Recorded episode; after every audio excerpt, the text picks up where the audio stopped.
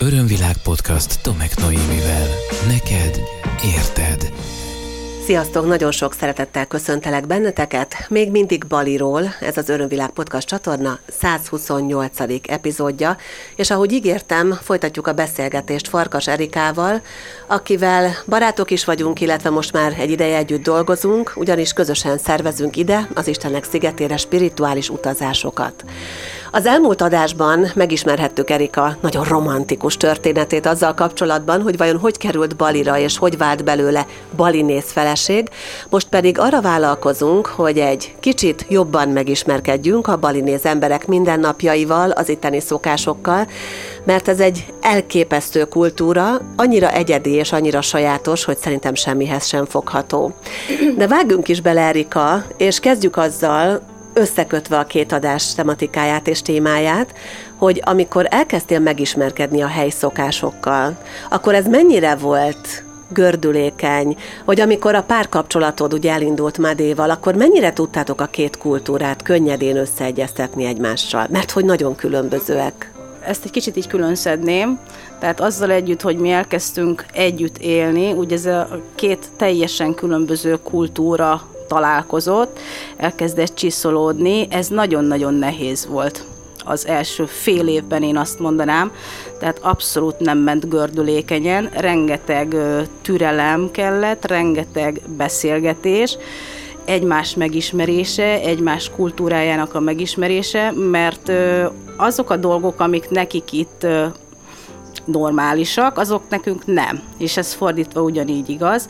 Tehát tanultuk egymást, rengeteg kompromisszum, sok sírás, sok veszekedés, sok kiabálás. Nem tudom én hányszor akartam én is, meg ő is elköltözni egymástól a fél év alatt, de tényleg a, a türelem, a türelem, az egymás megismerése és csiszolottunk egyfolytában, és tényleg egy jó fél év kellett ahhoz, mire azt mondtam, hogy oké, okay, szerintem most úgy, úgy rendben vagyunk, úgy, úgy nyugiba vagyunk. Hát az egyik, vagy az első olyan nagyobb dolog, ami nekem ilyen nagyon-nagyon érdekes volt, és nem tudtam igazából hova tenni az egészet, de ez lehet, hogy csak egy ilyen személyes dolog a Madénál, és nem egy ilyen kulturális központi dolognak mondanám, az az, hogy akárhol voltunk, mondjuk a családjánál, vagy mondjuk mi külön voltunk már Balin egy bungalóba, vagy bárhol, vagy ahol, ahol éppen laktunk Szingaradzsában, amikor tanultam. És beszélgetünk, beszélgetünk, félre pillantok, és egyik percről a másikra egyszerűen csak így eltűnt. Köddé vált. És akkor hát hol van, hova tűnt, mi, mi, mi történt? És mit tudom én, pár óra múlva visszajött, füligérő szájjal, tehát teljesen semmi nem történt, hogy hát akkor megjöttem, újra itt vagyok. Na most ez nekem teljesen furcsa volt, mert én nem ebben nevelkedtem, hogy csak úgy felszívódok egyik pillanatról a másikra, hanem azért jelzem, meg közlöm a szülőkkel, barátokkal, most ide megyek, várjatok, mindjárt visszajövök, akármi egy-két óra múlva újra itt leszek, és ö, ezt mikor mondtam neki először, meg megkérdeztem, hogy de hát hol voltál? Főleg amikor a családjánál voltunk, és ők nem beszéltek angolul, én akkor még nem beszéltem indonézül, és hát így mosolyogtunk egymásra, de igazából ott egy kicsit olyan furcsán éreztem magam, és idegennek, hogy úgy le vagyok oda pottyantva, így középre, és a kapocs, a Madé, ugye a család és köztem, ő meg nincs ott. És ö, és akkor visszajött egy pár óra múlva, és mondta, hogy ja, hát ő csak itt volt a szomszédba a, a barátjánál, ő csak átugrott, ő csak így jött, ment és beszélgetett, és nem értette, hogy nekem ezzel mi a problémám. Hmm.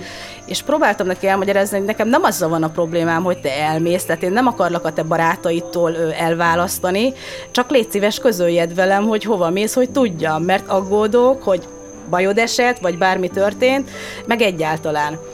És Hát elsőre nem értette meg, tehát ez egy ilyen többszöri párbeszéd volt, többszöri alkalommal el kellett mondani, amikor ez a, ez a szitu volt. Ma már azért tudja itt 13 év után, tehát bejelenti, meg most már én se kerítek neki akkor a feneket, mert tudom, hogy ha lelép, akkor az csak ide megy a szomszédba, és vissza fog jönni a mindennapok szintjén, ami azért nagyon sok szempontból szabadon zajlik a balinéz embereknél, viszont nagyon sok szempontból éppen vallási kulturálisokból meghatározott. Mik voltak azok a mindennapi tevékenységek, vagy rituálék, vagy cselekedetek, amelyekhez neked itt hozzá kellett szokni, hogy igen, ez a balinézek mindennapjainak a része? Örömvilág podcast Tomek Noémivel. Nekik az egész életét a rituálék, a ceremóniák ö, szövik át, tehát nekik maga a vallás, a hit az olyan, mint a lélegzet, tehát ők enélkül nem tudnak élni, el se bírják képzelni az életüket. Úgyhogy igazából minden, amit itt csinálnak Balén, az minden rituálé, minden minden a valláshoz kapcsolódik. Az első legfontosabb, amit mondanám, vagy amit mondanék meg, ami szerintem elég szembetűnő mindenkinek, aki Balira érkezik, és ezt mindenki megkérdezi az első percben rögtön, mert látja, hiszen mindenhol találkozik vele, ezek a kis csánánkszári virágfelajánlások, amiket ugye a balinéznők készítenek minden nap, és ezt napi háromszor kell az Istenek oltárára helyezni. Ez egy virágfelajánlás, ugye pálmalevélből készül egy kis kosárka, és akkor abba virágok kerülnek és füstölővel teszik ezt az Istenek oltárára, egy gyors mantrát, gyors imát elmondanak, és igazából a füst viszi föl az imát, a mantrát az égieknek, a szakrális világba, és addig él egy kis csenáng, amíg lenne még az a füstölő.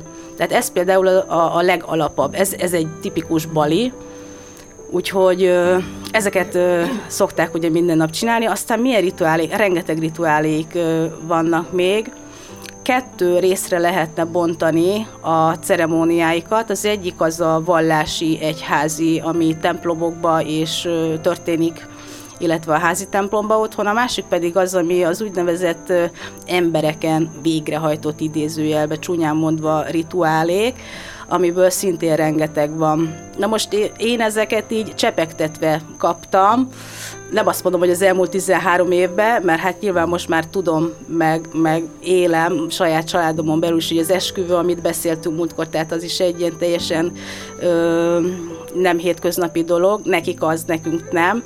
De hát a születés ceremóniától ö, elkezdve három és hat hónapos baba ceremónia, tehát minden. Az elején voltak ezek nekem ö, nem furcsák, érdekesek, tehát én nagyon kíváncsi voltam, rengeteget olvastam, ezekről, mert ahogy mondtam múltkor is, hogy én hiába próbáltam a balinézeket kérdezgetni mondjuk egy házasság alkalmával, hogy ez a rituálé, ez mit jelent, ennek mi a szimbóluma, ők nem tudnak erre választ adni, mert ők ebbe beleszülettek, ők ezt csinálják, ők ezt nem kérdezik.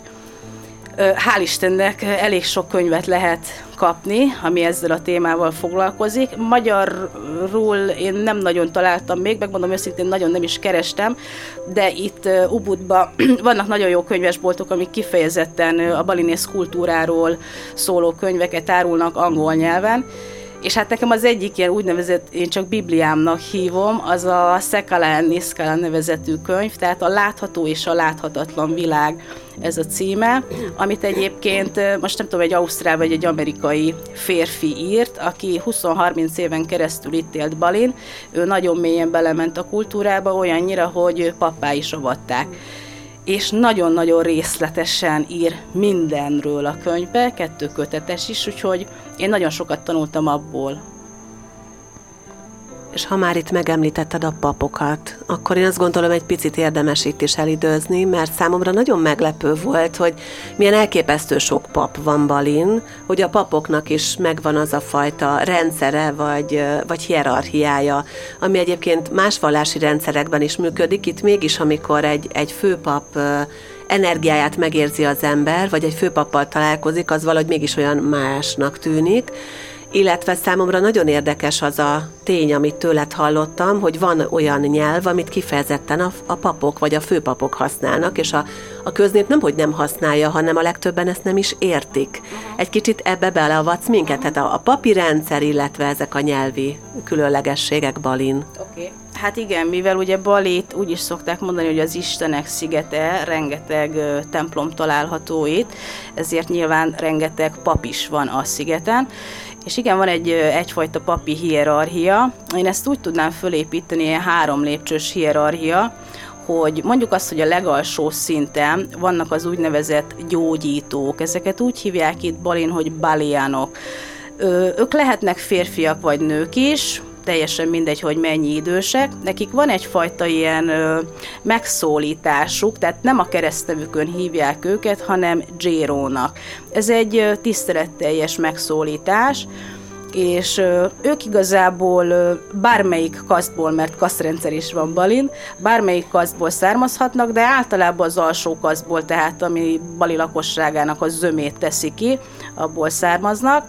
Ők tulajdonképpen ö, nagy részük, a zömük papok is, tehát nem csak szimplán gyógyítók, papok, viszont ők otthon dolgoznak, tehát ők nem egy központi falu templomban vannak állandóan, se nem különböző rituálékat nem vezetnek, vagy ceremóniákat, mint mondjuk egy esküvőt, semmi ilyesmit, hanem ők otthon vannak, és a kis házi templomuk mellett szokott lenni általában egy ilyen kis szent szoba, ott végzik a rituáléikat, rengeteg balinész szokott hozzájuk járni, és gyógyítanak is.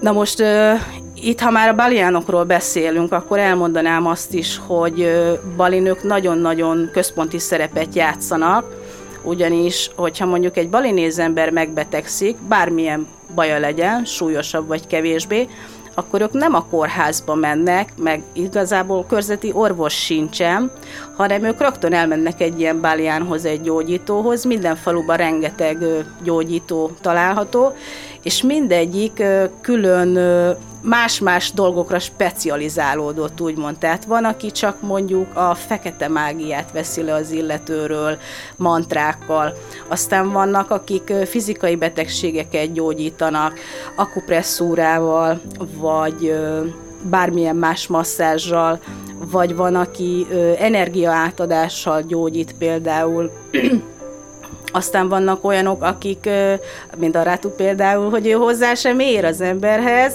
még ha fizikai problémája van, akkor se, hanem ő csak mantrákkal, csak ősi szanszkrit mantrákkal gyógyít, illetve herbál italokkal. És aztán vannak olyan báljánok is, akik összeforrasztják a törött csontot. Tehát ők erre specializálódtak.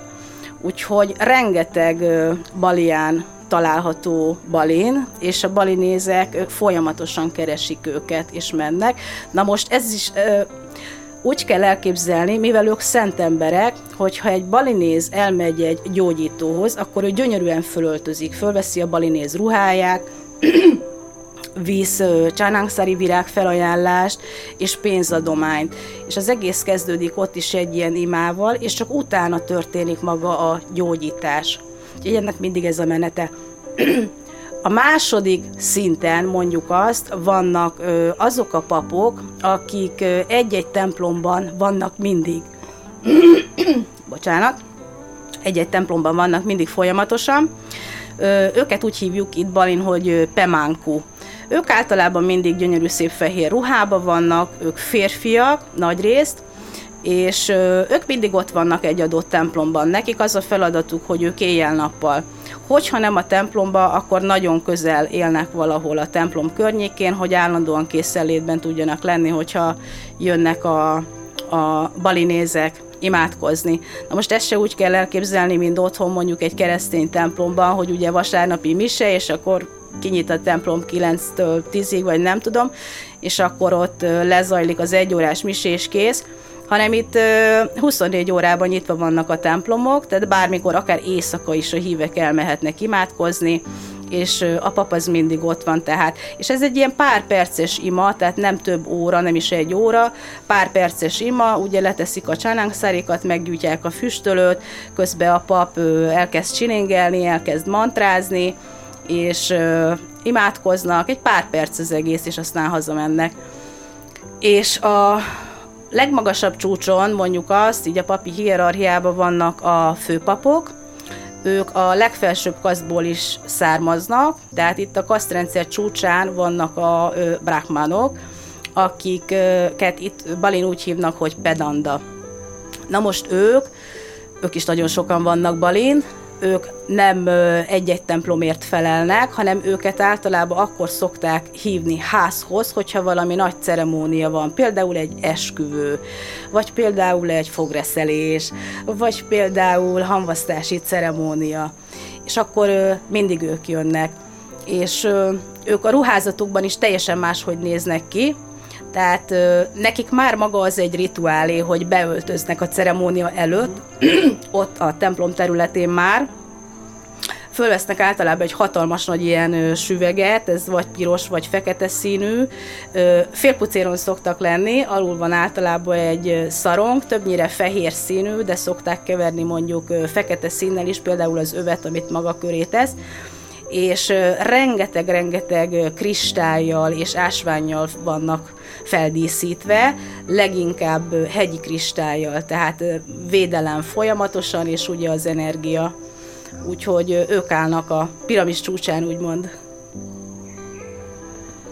És azért azt gondolom, hogy érdemes lenne néhány gondolatot megosztani a nézőinkkel, hallgatóinkkal azzal kapcsolatban, hogy maga a hindu balinéz vallás az mitől olyan egyedi és különleges, mert hogy ez csak itt Balin van, és hogy ahhoz képest, hogy Indonéziában viszont nem ez a vallás van, tehát egy teljesen másik vallás, itt mégiscsak tud működni, és a lakosságnak a túlnyomó része a hindu balinéz vallás, és ezeket az általad már említett rituálékat, és még végtelen sok más mhm. rituálét követnek. Szóval mi az, amit érdemes tudnunk a hindu balinéz vallásról, honnan jön ez, és miért olyan különleges? Uh-huh.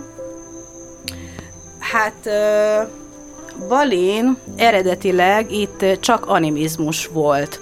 Az animizmus ugye azt jelenti, hogy a jó és a rossz szellemekbe vetett hit, ami egyébként még most is nagyon sok, hát nagyon sok, de azért még bőven felelhető a világba, főleg az ilyen természetközeli népeknél, Pápuán például, vagy az Amazonas környékén, azoknál a törzseknél, azoknál az embereknél, akik bennélnek a természetbe és hisznek a jó és a rossz szellemekben. Úgyhogy Balin ez volt igazából, és aztán Jáváról a Majapahit dinasztia által került be igazából Balira a hindu és a buddhista vallásnak egy keveréke. Na most Attól függetlenül, hogy most már ugye Indonézia az a világ legnagyobb muszlim országa, de annak idején a világ legnagyobb buddhista országa volt. És ennek azért a nyomai még mai nap megvannak, főleg Jáván, ugye ott van a Borobudur, ez a hatalma, a világ legnagyobb buddhista temploma, vagy a Prambanán, ami pedig egy hindu ö, templom, és ez a kevert vallás jött át Jáváról Balira. Na most a hindu gyökerek azok Indiából származnak, tehát ugyanaz, ami Indiában van, ugyanúgy a három hindu főisten, a triumvirátus van meg, tehát Brahma, Vishnu és Shiva, ezen belül rengeteg más tipikus csak bal, balinéz istenség van még, meg hát rengeteg más isten, ugye Ganesha, Hanuman, ö, akárki másról tudnánk még beszélni, nagyon sok isten van és hát a buddhizmusnak is a gyökerei is. És ez gyönyörűen keveredett a balin lévő animista nem vallással, hanem életfelfogással vagy életvitellel, és ez a három dologból született meg a balinész hindu vallás, amit úgy hívnak itt Balin, hogy Agama Hindu Dharma. És nekik van egy saját balinéz istenük, ezt úgy hívják, hogy Ida Sangyang Vidivaza, és ő tulajdonképpen egy nemtelen energia és az összes istenségnek a manifestációja. Úgyhogy ha a balinézek imádkoznak, akár otthon vagy falu templomokban, akkor mindig ehhez az istenséghez imádkoznak. Az ő ábrázolását egyébként ugye láthatta bárki az Ízeki megszerelmek című könyvben, bocsánat, filmben, Aha. amikor átadja Julia Robertsnek, vagyis hát ugye Elizabethnek átadja a gyógyító ketut azt a képet, és azon van rajta Igen, ennek az ábrázolása. Igen, és ha már ennél a filmnél tartunk, mert azt gondolom, hogy, hogy nagyon sokan a nézőink közül is láthatták ezt a filmet, vagy a hallgatók közül, aki ugye most nem képpel néz minket a YouTube csatornán, hanem hallgat bármelyik podcast abban, vagy a honlapomon. Szóval nekik mondjuk el, hogy egyébként ennek a filmnek mennyi a valóság tartalma mert hogy azért elég sok mindent mutat be Baliról, és a történet egy jelentős része Balin játszódik, de az a valóság, amit egyébként látunk a filmben, és Ketut tényleg létezik, vagy létezett? Örömvilág podcast Tomek Noémivel.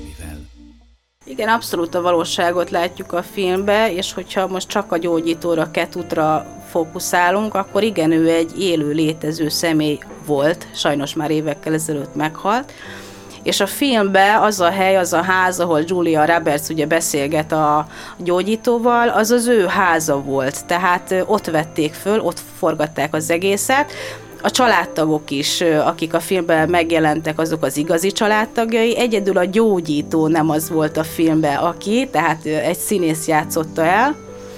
Na most én jártam ennél a Ketu gyógyítónál körülbelül tíz évvel ezelőtt, kettő-három barátnőmmel, és ez azt hiszem a film 2010 nem, 2010 körül jelent meg, azt hiszem, 2009-2010 körül jelent meg a film, valahogy így jött ki, és mi utána rá egy-két évre ö, mentünk el meglátogatni. Egyébként itt Ubud külvárosában élt, meg hát a családja mai napig ott él, és oda mentünk, nem azért, hogy most azért találkozzunk vele, mert úristen a filmbe, az is benne volt, de hogy előtte mi még nem találkoztunk gyógyítóval, és akkor na hát akkor keressük föl ketutot. És amikor odaérkeztünk a házához, hát egy kicsit úgy ledöbbentünk, meg lesokkolódtunk, mert rengeteg hatalmas turista buszált a bejárat előtt, és ahogy beléptünk, az egész udvar az hemzsegett a turistáktól, és sorszámot kaptunk, sorszámot kellett húznunk, várakozni.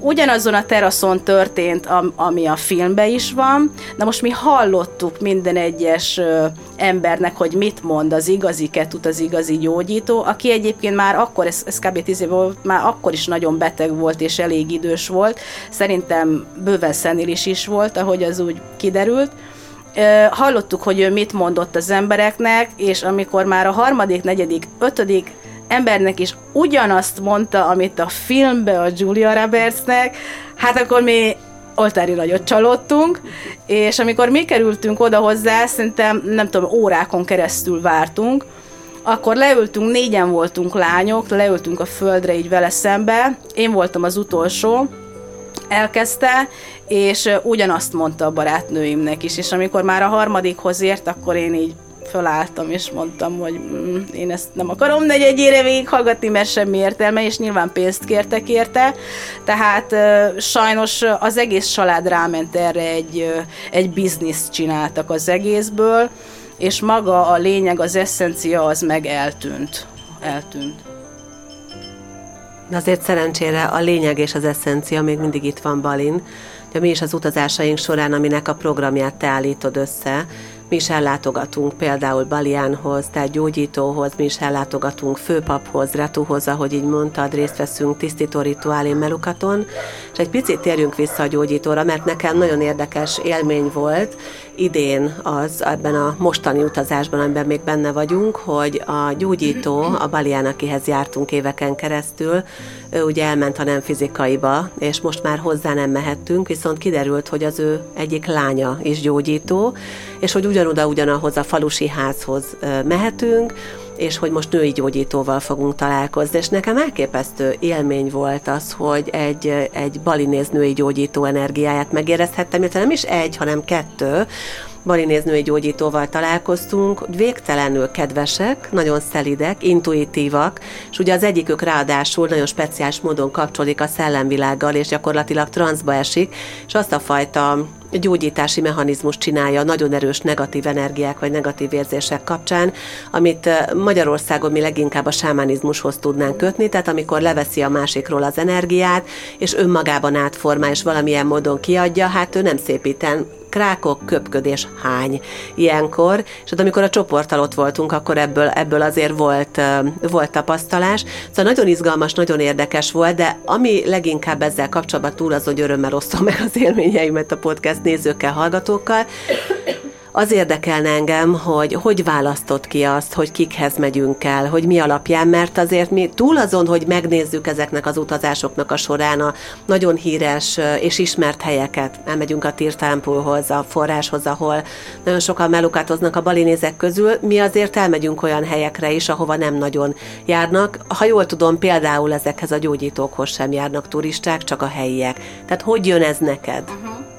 Hát a balinézekkel beszélgetek, barátokkal legfőképpen, és nagyon szeretek velük beszélgetni, mert, mert mindig ez a téma, a rituálék, a spiritualizmus, a szellemvilág, a gyógyítók, a papok, tehát én nagyon-nagyon kíváncsi vagyok erre még a mai napig, és mind, nagyon, nagyon sok titkot tudnak nekem még mindig 13 év után mondani, Úgyhogy igazából így, így akadok ezekre az emberekre, hogy a balinész barátokkal beszélgetek, és hát ugye mindegyik különböző faluból származik, és akkor ők elmondják, hogy jaj, nálunk is a faluban van egy ilyen, olyan, ő így gyógyít, úgy gyógyít, nagyon jó, nagyon sokan járnak hozzá.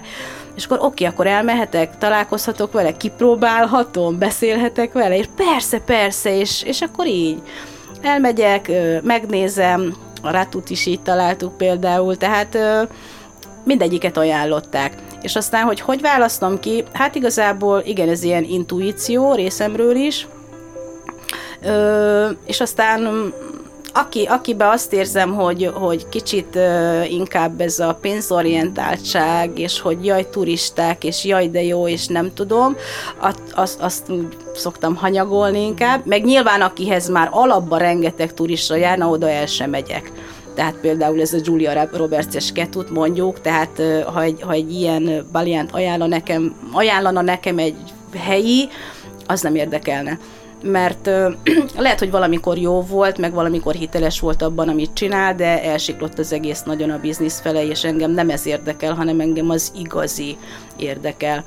És igen, például a mi Báliánunk is a régi, az idős, és most hát a két hölgy, ugye az egyik a lánya, a másik pedig a, a barátnője, akit ő csak úgy hív, hogy az én gurum, az én tanítóm, ő meg mindig hárít, hogy én nem vagyok a tanítód, mi egyenlőek vagyunk, hogy, hogy hozzájuk is például csak balinézek járnak, és szerintem mi vagyunk az egyetlen nyugati turisták, akik így párszor, amikor spirituális csoportjaink vannak, akkor elmegyünk hozzájuk, és a, a ratút megkísérlem, hogy ő is így lehet.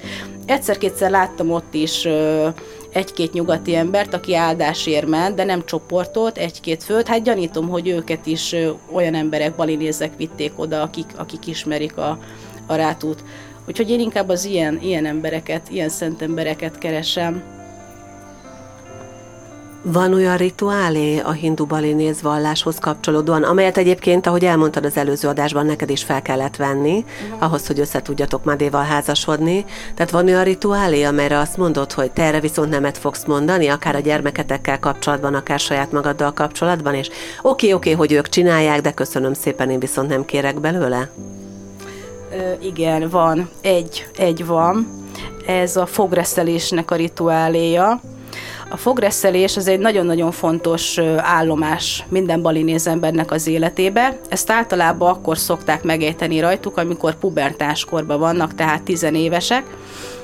Ennek az a szimbóluma, ténylegesen megreszelik a fogat tűreszelővel, az a szimbóluma, hogy ők azt mondják, az éles szemfogak, azok az ilyen állatias, ösztönös, vad viselkedést jelképezik, és az összes olyan negatív dolgot, ami igazából hátráltat minket a, a, a boldog és tiszta életünkben, tehát dű, méreg, arrogancia, féltékenység, zavartság, tehát minden, ami, ami nem tiszta, és azáltal, hogy lereszelik ezeket az éles szemfogakat, így megtisztul az ember, megtisztítják ezektől a negatív tulajdonságoktól.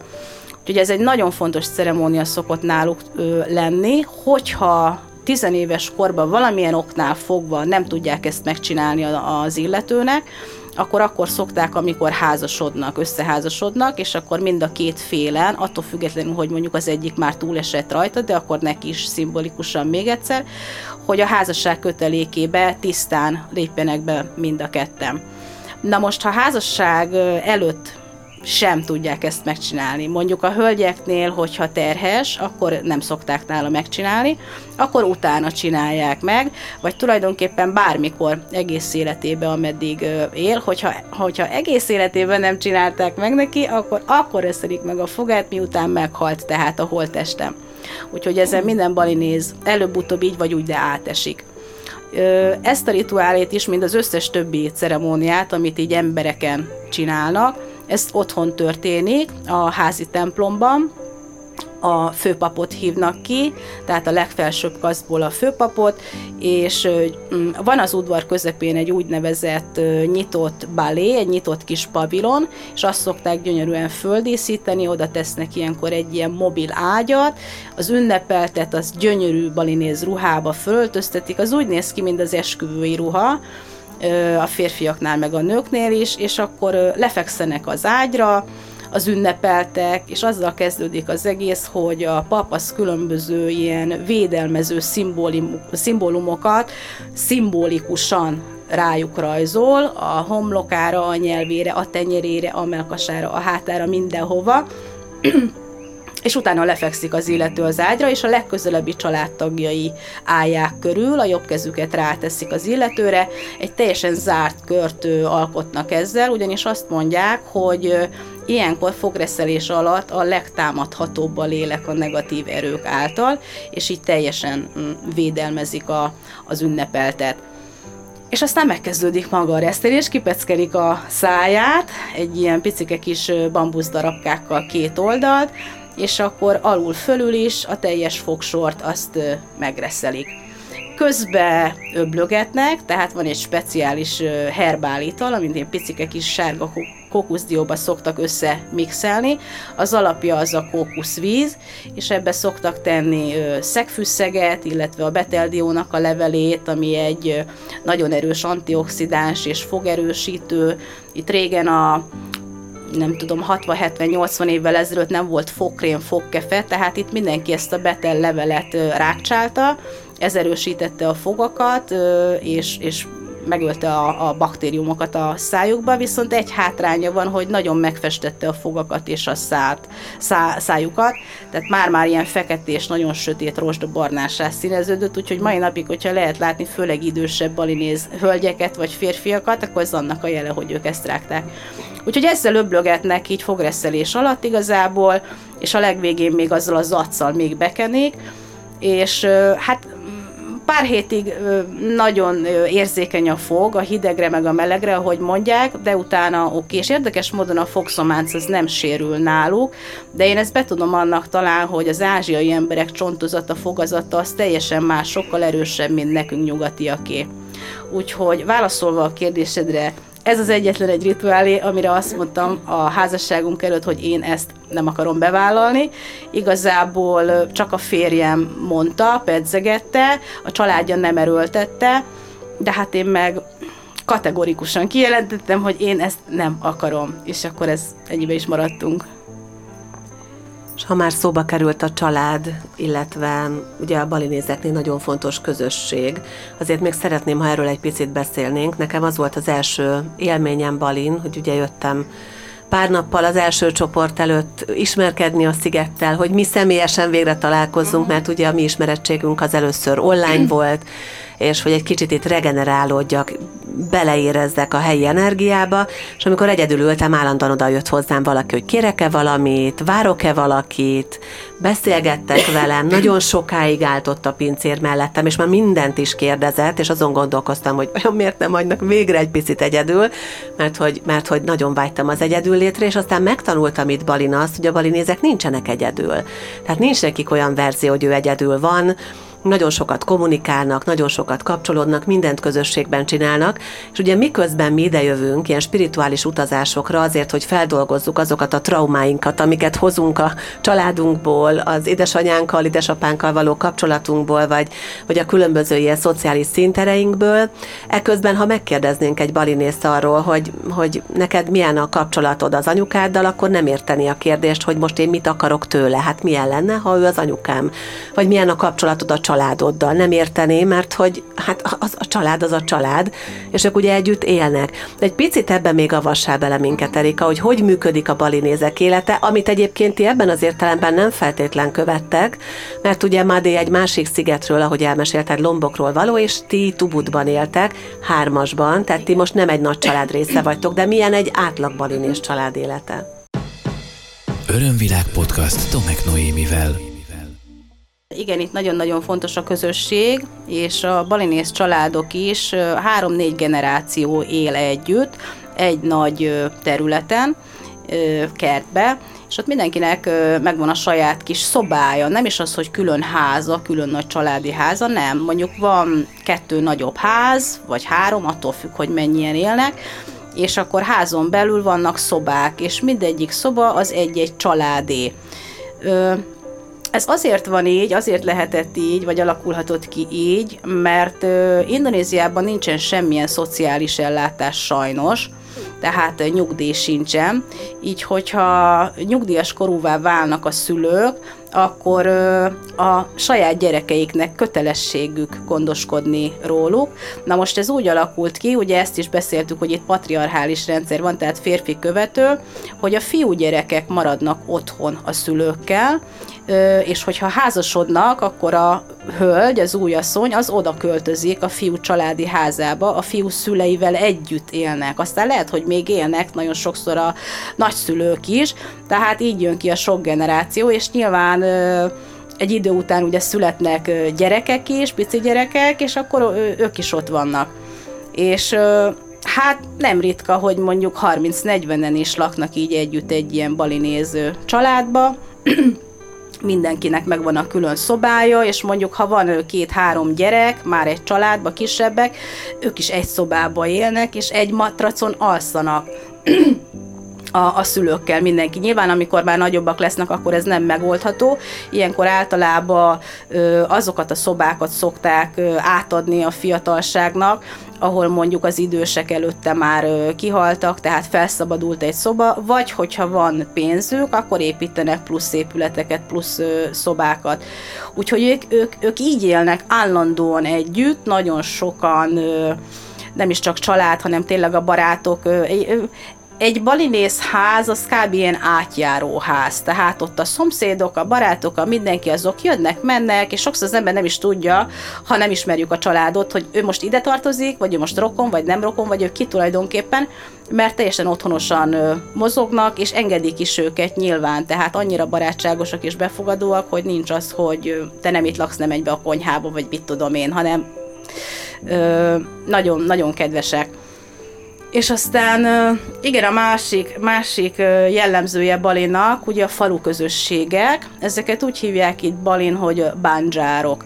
Na most a bánzsárokat azt tényleg úgy lehet elképzelni, mint otthon mondjuk Magyarországon egy ilyen kisebb falut, pláne annó, régen, hogy van egy ilyen falu vezető, és akkor ő mondja meg, hogy most mikor mi fog, meg hogy fog történni, vannak sajátos törvényeik, tehát igazából Balin mondjuk mondhatjuk azt, hogy három törvényt követnek. Az egyik ugye a nagy indonéz központi, ami Jakartából, a kormányból jön törvénykezés, aztán a másik, ami Balin, a balinéz miniszternek, amit kitalálnak, mert minden szigetnek van saját minisztériuma, úgymond, meg miniszterelnöke, és a harmadik, az pedig a faluközösségeken belül, amit a faluközösség vezetője előír. Ezek szoktak lenni a legkomolyabbak, úgymond, de ezek leginkább a, vallási dolgokra összpontosulnak. És mindenkinek megvan a saját maga feladata, ki kell venni a részét, főleg, hogyha mondjuk van egy nagy templom ceremónia a falunak mondjuk egy évforduló egy, egy odalán, és akkor meg van szabva, ki van osztva a munka, hogy ki mit csinál, ki milyen dekorációt, akkor te most malacot fogsz vágni, ti most kaját csinál, ti most ö, rizst főztök, mit tudom én, tehát mindenkinek megvan adva a munka, nincs kivétel, nem lehet ki, kikúszni alóla, de nem is akarnak kikúszni alóla, mert ez a közösségi munka, meg a közösségben való élés, ez meghálálja ezt az egészet, amit beletesz egy-egy ember, Méghozzá úgy, hogyha mondjuk valaki elszegényedik, vagy hát ne adj Isten, parla, vagy, vagy, vagy olyan, helyzetbe kerül, hogy, hogy mondjuk kilátástalanná válik az élete, akkor a közösség segít rajta, felkarolják, és nem hagynak senkit az utcán. Tehát mindenkiről gondoskodnak. Úgyhogy erős a közösségben, én nagyon. Megint csak azt tudom mondani, hogy szinte vég nélkül beszélhetnénk Baliról, de a mai adásidőnk is nagyjából lejárt és én arra biztatom a kedves hallgatót, hallgatókat, nézőt, nézőket, hogy hogy akkor nézzék meg azokat a filmeket is, amelyek a közös utazásainkról, és most pont a legutóbbiról készülnek, ezeket ugye Páron Pordénes forgatja és vágja, és az ő segítségével nagyon sok élményt át tudunk adni különleges vizuális élményként is az utazásainkról. Ezek megtalálhatók az Örömvilág YouTube csatornán, ahol egyébként ezt a mostani podcast epizódot nézni is lehet, nem csak hallgatni, de természetesen az appokban a hang most is megjelenik, lehet, hogy van, aki éppen most így hallgat minket, de ha szeretné hozzá azt a látványt, hogy ami egy szűk látvány egyébként Baliból most, mert hogy ez a szállásunk terasza, de nagyjából itt tudtunk egy relatív csendes helyet találni a felvételhez, akkor, akkor tényleg érdemes a YouTube csatornára is ellátogatni. És hát felhívom mindenki figyelmét arra, hogy mi továbbra is szervezünk ide az utazásokat, és amikor lehet, akkor jövünk tavasszal és ősszel is. Úgyhogy most a 2022 májusi utazásunk után, ami néhány nap múlva már hivatalosan is véget ér a csoport számára, a következő utazást 2022. október 20-ától november 2-áig fogjuk tartani. Ez Erikával közös kéthetes spirituális utazásunk. Nagyon fontos tudni, hogy ez Erika saját projektjének indult, és ő hívott meg ebbe engem spirituális segítőnek, hogy itt legyek és támogassam a csoportot ilyen szempontból is. És aztán van egy másik program, ami pedig egy kicsit fordítva szerveződik, de mégsem, ez pedig egy női elvonulás 2022. november 4-e és 14-e között 10 nap, az pedig alapvetően az én projektem, és Erika abban rengeteget segít, hiszen a helyi viszonyokat ő ismeri, és ő adja ennek az egész útnak a stabilitását, biztonságos szervezési hátterét.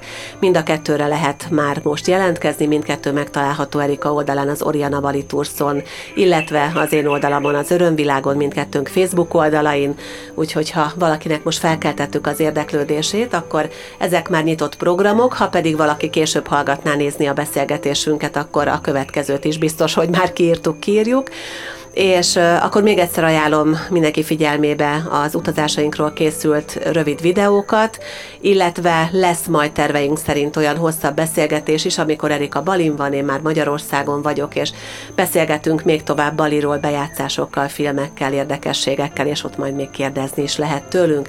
Ez még szervezés alatt áll, aki figyeli a felületeinket, az bizonyára meg fogja találni ezt a programot is. Én köszönöm szépen, Erika, hogy beszélgethettünk. Köszönöm én is. Nagyon hálás vagyok azért még mindig, és újra és újra, hogy meghívtál, eh, hogy dolgozzunk együtt, mert Bali nekem is a csodákat adta és adja folyamatosan az életembe. Kedves hallgatónak, hallgatóknak, nézőnek, nézőknek is köszönöm szépen, köszönjük a figyelmet, és remélem találkozunk legközelebb is. Ez volt az Örömvilág podcast Tomek Noémivel. Hétről hétre új témák, érdekes nézőpontok a tudatosság útján járóknak. www.örömvilág.hu Témát ajánlanál? podcastkukac örömvilág.hu